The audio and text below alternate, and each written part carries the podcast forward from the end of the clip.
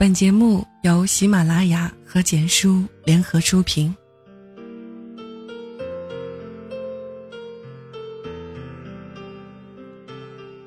深沉的爱不是非你莫属，而是一无所求。常常会有这个问题，彼此确立恋爱关系或者建立婚姻之后，两个人的关系并未随着彼此亲密而变得真正无间起来，反而生出了很多烦恼。这是和很多恋爱的结婚的朋友交流看到的现象，似乎两个人的距离正在拉远，有种说不出来的陌生感与疏离感狠狠在两个人之间，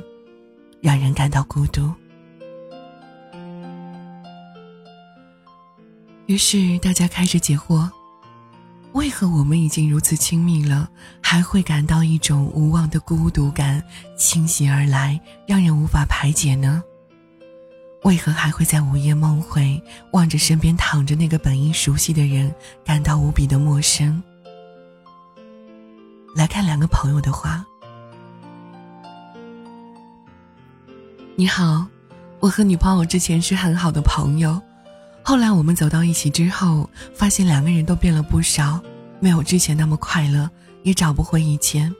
没多久就处不下去了，能给我建议或看法吗？你好，我很依赖一个人，怕失去而着急结婚，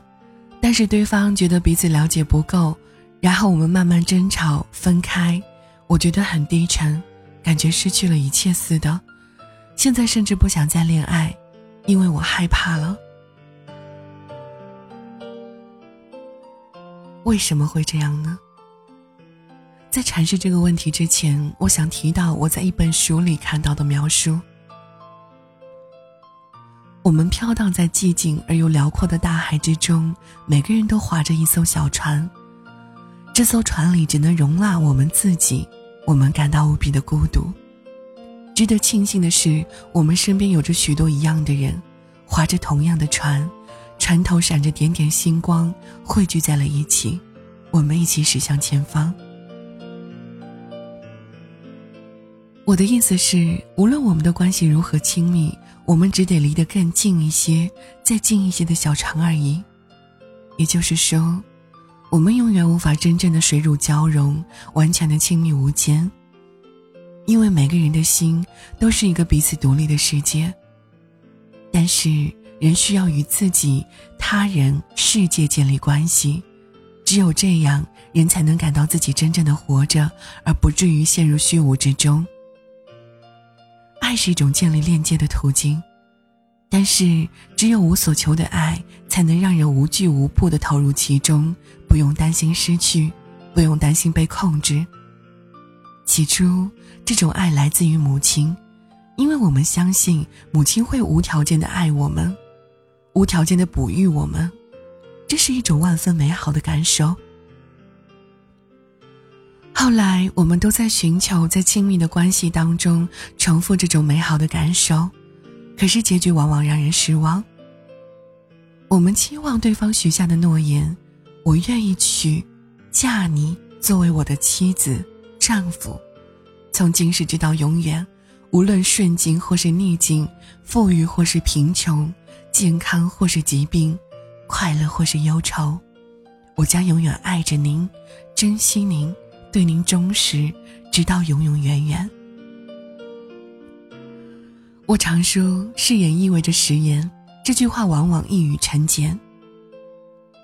于是我们开始会对对方有所要求，有所抱怨，有所期许，有所失落。我们陷入情绪之中，必须了解的是，有所求的爱必然引到控制，而人的天性是向往自由，这是一种无从调节的矛盾。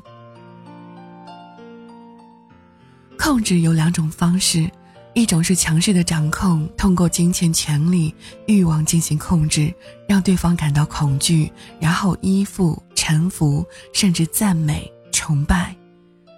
一种是柔弱的依赖，通过示弱、牺牲、依恋进行控制，让对方感到愧疚，然后自责、耻辱。但是在控制之下的感情会让人透不过气，想要逃离。强势的掌控所带来的束缚我们很好理解，柔弱的依赖其实更会让人痛苦不堪。我所做的一切都是为了你，为了这个家，我把10年的青春所有都给了你，我只要你，没有你我活不下去。这种看似伟大的投入是极为可怕的，它会带给另一个人无法承受的压力。事实上，一个人无法对另外一个人的生命完全负责，一个人只能够对自己的生命完全负责，甚至很多的时候，一个人无法对自己的生命完全负责。这就好比将你的小船直接压在对方的船上，除了彼此痛苦之外，我们依然无法彼此真正的了解，我们依然感到孤独。这就是问题的根源所在。当你对爱有所要求，认为问题解决取决于对方，对方理应为你提供这种全然的、完全的、无条件的爱，让你犹如婴儿一般无所顾忌的时候，你就陷入了永远不能满足的索取与渴求之中。于是，很多爱情也好，婚姻也好，随之陷入彼此控制的斗争之中，导致分手、离婚。即便彼此签订停战协议，达成某些共识，满足彼此一些需求，放弃自己一些需要，然后关系得以维系，我们依然必须要面对那种午夜梦回，看着旁边的人感到无比陌生的孤独感。大多数的人都是这样。